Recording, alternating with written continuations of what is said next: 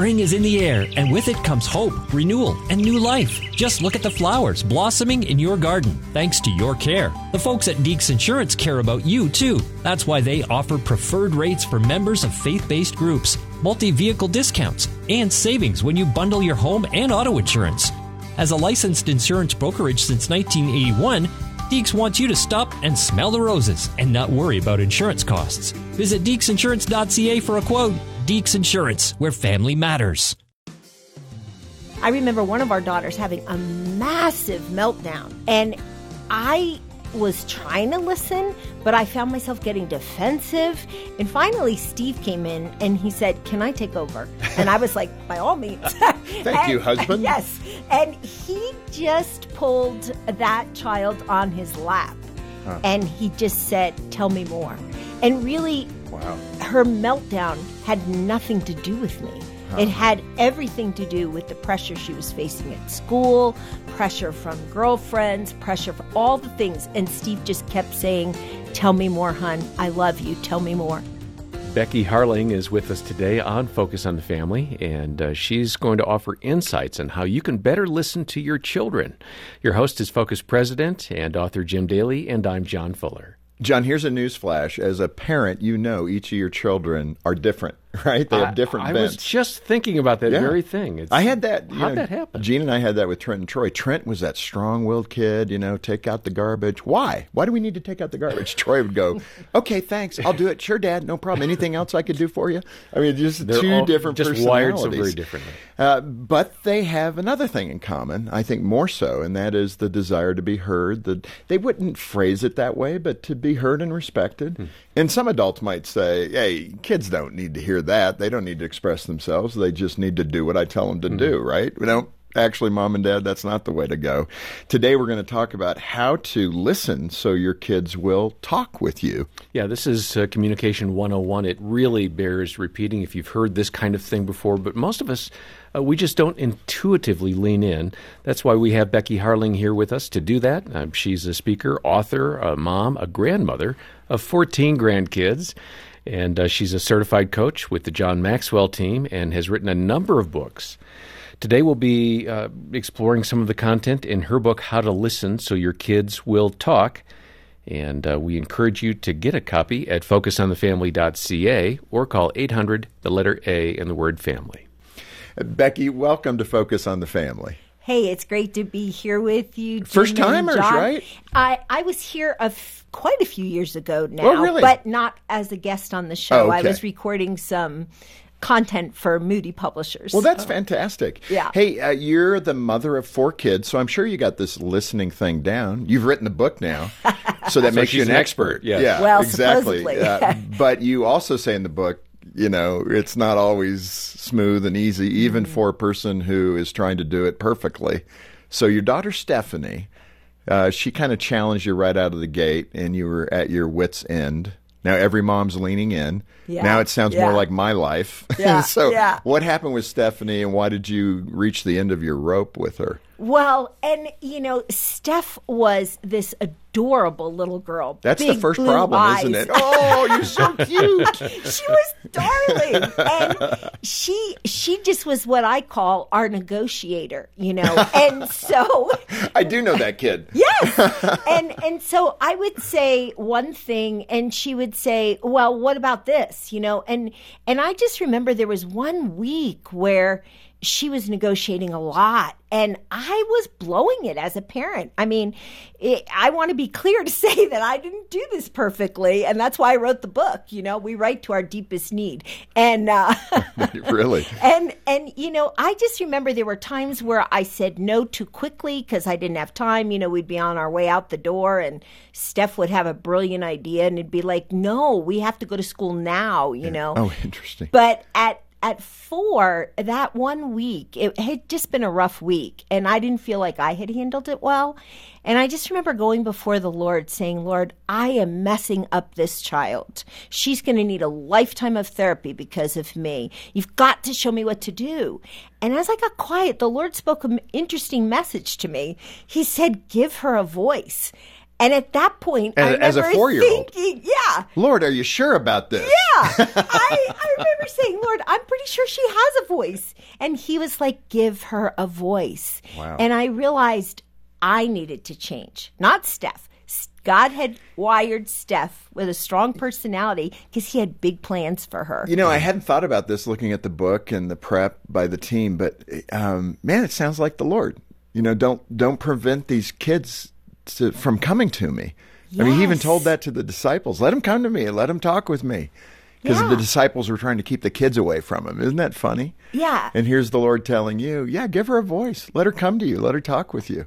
Yeah, and I. I think as parents, you know, especially as Christian parents, sometimes we overemphasize obeying, you know, because that's what we've all been taught before we became parents, right? You teach them to obey. But I think the the bigger thing is connection with your kids because if they have a deeper connection with you, they're actually more likely to follow Jesus. Well, that's what we're going to talk about for the whole program, really. That's the main thing, Yeah. right? I, I'm laughing because of the uh, negotiator thing. I remember when Troy, when he rarely got into trouble, Trent was his lawyer. I mean, Trent would come to him. I even said it at one time. I said, Troy, are you paying Trent as your attorney? And they're both laughing, and Yeah. you know they're probably eight and Yeah. six. Yeah. But that was the way it would be. I'd go, I'd be you know getting into Troy a little bit for something, and Trent would step up and say, "But Dad, blah blah blah." He'd lay them all out there. I said, "Can you leave the room? I don't want to negotiate with you about your brother's misbehavior." Yeah, But well, it- Steph would do the same for her younger sister. right. You know, Carrie was more compliant, and Steph would negotiate on her behalf. Well, in fact, uh, years later, you ended up asking your oldest daughter if you're a good listener. How old was she when you asked that question? Maybe 18, 19. Okay, I that don't was know. risky. Yeah, I know, right? What are you should thinking, Mom? Yeah, what were you thinking when you asked that? So that was good, though. You asked the question, "My good listener," and what did she say? She said, "Well." There was a long pause. Honestly, guys, I was expecting rave reviews because I thought I you're an A. had, I thought I had had this down. And she said, "Well, sometimes you listen well."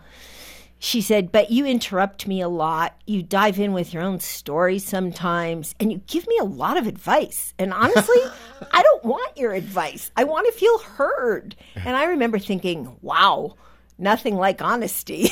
right and mm-hmm. and even what's the age difference between that older daughter and and steph the Eight years. so okay Yeah. so did you learn a lot from that older daughter and what's her name Her name is Bethany. so bethany and you and that experience were Yeah. you able to were you able to process that digest it and then apply it with your younger daughter's relationship Yes, but I, I the poor to older kids get the worst of us as Oh, parents. they do. I, you know, as an adult, this I, you apologize a lot, right? You're Right. like, we just didn't know what we were doing. But you know, you do learn along the way, but you have to keep learning. Even now that my kids are adults, Well, and I keep have asking. Yeah, ask for forgiveness, the whole thing. You and your husband Steve had a couple of goals in mind as you were raising your children. I think this is really good.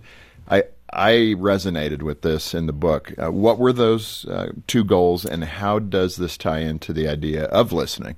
Yeah, we had two goals with our kids. We wanted them to grow up to love Jesus. Clearly, we couldn't control that. We wanted them to feel connected to us and to feel heard by us. And that meant that was something we could control. You know, we wanted them to feel comfortable coming to us, but that meant as parents, we needed to keep evaluating and, you know, considering how we listen. You know, when you when you speak to that hope that your children love Jesus, Yeah. um, that is a paradigm shift in your parenting because then you won't be as intense. We need boundaries. We talk about that at Focus. You need children to behave. That's Right. that's the proper thing, but it is an outcome. Yeah. The first thing is loving the Lord, and I think that's a the absolute right first goal. Yeah. And then how to get there. So it's not behavior that you're aiming for; it's the heart you're aiming for. Yes. And then out of that, hopefully, the right behavior will be there. But mom and dad, it it it won't be perfect, and so don't expect that perfection. But work on the heart of that child. So when they're teenagers. They're choosing more rightly than wrongly, Yeah. and then you could be proud of that. I mean, Yeah. that's a good thing. But, but just to concentrate on the behavior is a mess. Yes, it is because you know I always go back to the parable of the prodigal, you know, and Jesus res- response or the father's response to that wayward kid ah. really spoke a lot to me in my parenting journey. You know, because he didn't stand good. back and say, "Man, my rules, my house." You know, he runs to the kid. You know, Right. and, And loves forgives him. and forgives Yeah, him, so and true. everything is about that connection. Getting it back to listening, Yeah. um, it involves more than just your ears, the actual function of listening, because you identify several types of nonverbal communication that's critical. And actually, I think you cite a study in there that showed that 60, 70% of communication is nonverbal.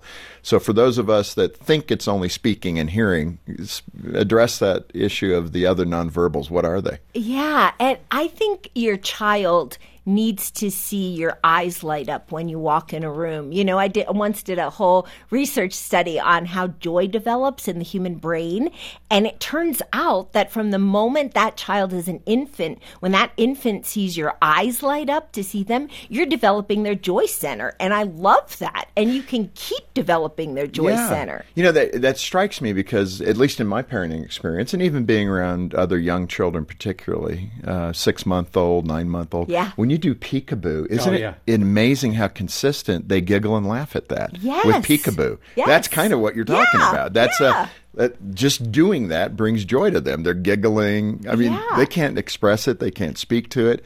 But when you show your face and hide your face and show your face Yeah. with a big smile, for some reason, they love that. Yeah, and you're building connection with Mm. them because that bonding is happening in the eye to eye contact with the infant, you know? You mentioned in your book uh, an experience you had with your daughter where she was saying, "Why are you so angry with me?" And you were like, "I'm not." And I'm then not you went and all. looked in a mirror. What was that? yeah.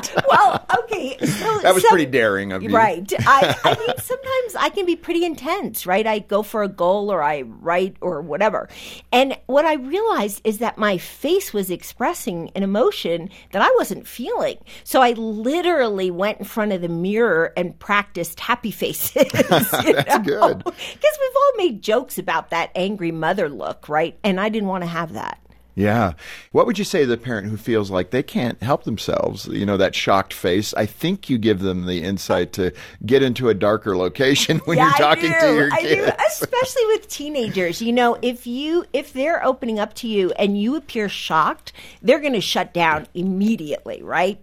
So I found with our kids when they were teens, the best place to talk to them was in the car. You know, where I would uh, avoid a shocked face because I was looking ahead. They were looking ahead at where I was driving, and they would pour out their heart. And even if I that felt sounds pretty shocked, funny. Stop, mom! Stop! You're going to hit that thing. you have to be careful, right? So I, yeah, so I, you know, but you really have to work on that as a parent, um, and so The that they will open up to Yeah. you. Yeah. This Focus on the Family broadcast will continue in just a moment. Are you passionate about optimizing websites that deliver value, perform well, and engage their audience? Can you lead a project from start to finish? Named one of the best Christian workplaces in Canada, Focus on the Family Canada is looking for a web administrator to join and manage our dynamic web development team in Langley, BC. If you or someone you know feels called to serve families, explore current job openings today at focusonthefamily.ca/employment. Financial Moments with Tom Copeland. Jesus said, Give to Caesar what is Caesar and to God what is God's. Christian business owners must pay their corporate and personal taxes. However, the wise steward minimizes these taxes by obtaining professional tax advice. Here are seven tax planning ideas from a Canadian perspective. Determine the best way to take your income from the company, such as salary, dividends, or drawdown of a shareholder's loan account. Trigger capital gains in your corporation and pay out tax free dividends by way of the capital dividend account. Generally, pay donations personally. Crystallize your capital gains exemption. Use a family trust income split. Accumulate retirement savings at the low business rate in your operating company. And take dividends when your income is lower in retirement. And seven, acquire depreciable assets prior to your fiscal year end. If you would like specific tax advice for your business, call me at 416 818 2909 or look up Copeland CPA and send us an email. To learn more, check out copeland ca.com. Thanks for listening to Focus on the Family. Let's resume now with the balance of today's programming.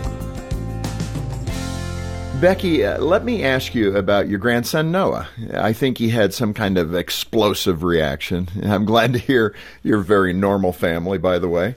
What did little sweet Noah do? I know he's precious. So we were. Uh, he was like, oh man, I want to say three at the time. He was little, and uh, he has a little sister, twenty months younger, and he had worked really hard on an art project. And little sister got jealous or whatever, and came up and scribbled all over it. And he was so upset. And so mom took little sister off. Noah flipped the chair and was yelling. And I was like, Noah, do you know how to say the word frustrated? And he he stopped for a minute and he looked at me and I said, "Say I'm frustrated." And he said, "I frustrated." and you know, I didn't think he got it. Later that day, I was explaining to him, you know, when somebody does something like that, it's okay to feel frustrated. So say you're frustrated. Uh, let me ask you while you're raising your kids, and this is a tender part of your book, Becky, while you're raising your kids, and maybe you can let us know how old the kids were at this time. You got diagnosed with cancer. I did this may be, you know, I was thinking of that because Jean and I have not had to face that. Mm. Um, the uniqueness of that. My mom died of cancer when I was mm, nine, sorry. and you know there was a lot of blanks for me. She didn't have the capacity to really tell me. I think back then it was like, let's not tell the little one anything. Yeah, yeah. So I was in a vacuum the whole time, and she just died, and nobody helped mm. me understand what was happening. Yeah how did you speak to your kids in that way and help give them a voice when you were going through your cancer? Yeah, so a couple things come to mind. Um, I remember the diagnosis very well, and my husband and I gathered the kids. Uh, the two oldest were teens, and then we had like a 12 year old and a nine year old. Yeah. And so we gathered them and we explained that I had cancer. We explained what was going to happen as far as the treatment. But I think a profound moment for me was after, you know, I had had an initial six hour surgery. Uh, wow. That's a lot of anesthesia. It really yeah. does a number on your brain. And um, I just remember feeling really, really tired after that sure. for weeks. And I remember Carrie, our youngest, crawling up with me on the couch and just cuddling into me and saying, I miss the old mommy that had energy, you mm. know? And in my heart, I felt really bad sure. that I didn't have energy. You know, I wanted to say, come on, Lord, do a miracle here. I need more energy. But I knew in that moment I really needed to honor Carrie's feelings because I wanted her to keep being able to talk, right. you know? And so I, I said to her, you know what, sweetie, I miss that old mommy too. And I'm sorry this is hard. And I really had to, um, I had a lot of follow up conversations actually with Carrie about that because she was the youngest during that cancer journey, mm. you know? And so I had to listen to a lot of her feelings about that. No, and I so appreciate that as the recipient, as that child. Yeah. You know, I would encourage parents to, in the age appropriate way, yeah. Keep your children informed. It's so much better, even with a health issue. Yeah. But in an age appropriate way, uh, you can help them emotionally process things yes. by talking with them. Yes. Let me let me turn a little bit to the older child, kind of the teen years, maybe yeah. going into junior high. Let's just pick the most difficult part of life. how, how do you begin to shift like when dealing with your nine year old daughter, now the 13 year old or the 12 year old pre adolescent, what? How are you encouraging them to have a voice when you know they can kind of care less if mom listens? Yes. did I do that well? You did. You know, whatever. I, yes, whatever the roll, the eye roll. You know, I, I think there, again, it goes back. Your central goal as a parent is not to correct behavior. It's to develop connection so that that child and to pray for your child so that they hopefully will grow up with an openness to a connection with Jesus. And so you have to keep that at the forefront of your thinking because I mean, we all know junior high years are wonky years, right? And Absolutely. kids go up and down and I remember one of our daughters having a massive meltdown. I it was the beginning of high school, I think. So um, a little older than junior high. And I was trying to listen, but I found myself getting defensive and it was just escalating. She was having this massive meltdown and I kept saying, but I didn't mean to come across that way. I meant to come across this way. And finally, Steve came in and he said, Can I take over? And I was like, By all means. Thank and, you, husband. Yes. And he just pulled that child on his lap huh. and he just said, Tell me more. And really, Wow. Her meltdown had nothing to do with me. It had everything to do with the pressure she was facing at school, pressure from girlfriends, pressure for all the things. And Steve just kept saying, Tell me more, hun. I love you. Tell me more. And she did. And I, I think that's an important concept for parents to get. Yeah, and I mean, you're really hitting where I wanted the conversation to go. At some point in time, we have to let go and let our children make mistakes. Yeah. I think that's always the fear of our parenting because I think we feel like it reflects upon us, right? How well they behave Yes. is our identity. Yeah. Uh, but in that context, uh, we do have to let go. Your son JJ experienced, I think, something similar with his homework. Let's go to the next thing homework in junior high. Yeah, Um, and- what happened? Well, and JJ was so, you know, there, it, you talked at the beginning of the show about how kids are all different. So we had our firstborn, Bethany, who, you know, did everything by the rules. And Yes, that's that straight firstborn. A's, you know, 98, 100. Then we had JJ. He was just more like, yeah, why would I kill myself for those good grades like Bethany does when I can get by getting a 90 with two minutes of work, you know? He was the party organizer. Right, right. Yes. And, so, you know, I just remember there was a season where he, he was really loving soccer and football, and recess is everything for a, a kid. And, you know, if you forgot your homework, you had to give up part of recess. And, you know, I didn't want my kids to suffer like any parent out there, right? I always wanted to dive in and rescue them, you know? Yes, that probably Mom. comes out of my childhood. anyway, so I took his homework, and I, on the third day, I took his homework and school. Yeah, to For him. school for him so that he would get to go out to recess. I felt bad for him. I'm like, okay, everybody knows that a 10 year old boy needs recess. So, but then Steve said, no, no, we're not going to take it anymore. He leaves it on the table. He gives up recess, you know, and it wasn't harsh at all. It was just letting him suffer the consequences of his choices. And, you know, after that, he didn't forget. Um, and that's again, that's a great picture of what we do. Uh, speak to that same idea as the kids get older. You Yeah, know that fifteen-year-old now. Yes. Yeah. the stakes are higher. It just gets John, harder, John has now entered the conversation. Uh, uh, what does that look like through the different ages and stages, especially the teen years? you know i i you have to be present enough to hear what's going on i remember our youngest daughter going to a party you know and um, she was old enough to be driving so she drove herself to the party and then parents apparently weren't home and a bunch of guys came in with a keg of beer and the next morning, she told me, well, they brought in beer. And I said, you know, again, watching my face to not act shocked. Right. said, well, what did you do? She said, I grabbed my keys and said, I'm out of here. And I'm like, we're going to the mall. You can skip school today. You can buy any shirt you want. Oh my goodness, it's reward time. Absolutely. That's behavior where you want a reward. I'm Yeah. like, you must have felt under so much pressure, but you did the right thing and I'm so proud of you. And I, I want to reward this because you could have given in, you know, Yeah. and she didn't. And I, I think we do want to reward those kind of behaviors. Well, and I, you know, there's going to be the parents listening right now that maybe their daughter or their son didn't choose the right thing. Right. Did you have one of those experiences? you know, we, we didn't as far as drinking, which Yeah. I'm very, very thankful for. but reflecting on it, you know, and writing the book and putting yourself in that position, even if your kids didn't, how would you respond, or how do you think you would have responded? I think what's important for parents to know is that God loves your child even more than you do.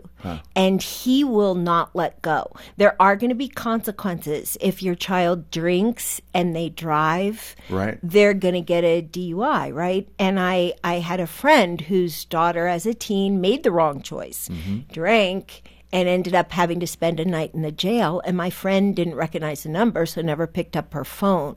But that experience changed her daughter's life. In a so, positive way. Yeah, Yeah. yeah. But be the- God will never stop pursuing your child, no matter how dark it looks. yeah, and in that way, um, that brings me to the point and the important point to teach your kids that God is listening. Yes. And they can connect with the Lord. How do you feel you built that awareness in your children? You know, we prayed all the time about everything. In fact, to this day, I have four adult kids, and they'll they know that every morning I'm on my knees at 5 a.m. and so they're texting me prayer requests, and you know, or they're calling saying, "Hey, mom, can you pray about this?" So we we modeled that, and and we encouraged them. You can talk to God about anything. I remember going back to the cancer journey that Carrie, you know, I remember seeing her journal on the floor the night that we told them I had cancer, and she had written in her journal, "Dear God, I always thought nothing bad could happen to my mom."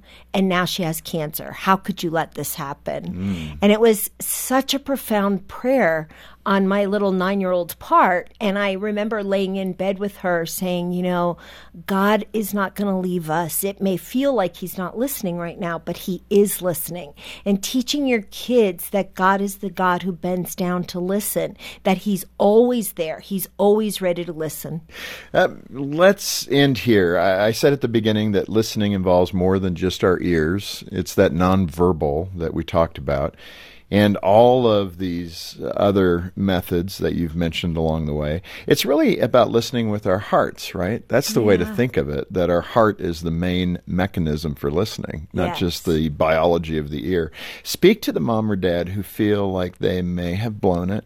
Um, you know, their kids are older, maybe in their 20s now. And if they ask that question that you were honest enough to answer, you know, how, how good a listener am I? That child, adult child that might say, You were a horrible listener. I never felt like you listened to mm-hmm. me at all. Mm-hmm. All you did was lecture me. Mm-hmm. Wow. I mean, that would be a hard thing to hear as a parent. Um, what would you say to them? How can they change it? First of all, I think open the conversation. You know, Steve and I sat down with our four adult kids and all their spouses like maybe a year and a half ago and said, okay, guys, what did we do right? What did we do wrong? Huh to a kid. I mean, they told us honestly, but to a kid, you know what we did right in their eyes the best? We apologized when we were wrong, mm. right? So That's great though. You yeah, you are going to make mistakes. Yeah. So if you ask your kids, "How did I do as a listener?" and they come back with, "I never felt heard by you. You didn't spend enough time with me. You were always preoccupied." What I would say is ask the Holy Spirit for the grace to apologize and then say to that child or that adult, this relationship is so important to yeah. me. I'm going to work on this yeah. because I want you to know I love and cherish you. And yes, I'm sorry for what I did, but this relationship is so important to me that I'll do whatever it takes to mend that connection yeah. with you. Becky, this has been so good. Um, I know it's a bit lighthearted, but it's so serious in its it end goal to help you learn how to listen to your children. In your book, How to Listen So Your Kids Will Talk, is a great resource for parents. Get a copy of this. Great book by Becky. It's one of those resources. You know, we say this often, John, but it's because the team is scouring through thousands of books and manuscripts looking for the best of the best. Yeah. And they do a wonderful job identifying those things that they know and we know you really need to have in your arsenal. And this is one of those resources. So support the ministry and purchase your copy of this great book, How to Listen So Your Kids Will Talk at Focus on the Family Canada today. Donate as you can and request your copy of How to Listen So Your Kids Will Talk. Just go online at focusonthefamily.ca or call 800 the letter A and the word family. That's 800 232 6459. On behalf of Jim Daly and the entire team, thanks for joining us today for Focus on the Family. I'm John Fuller, inviting you back as we once again help you and your family thrive in Christ.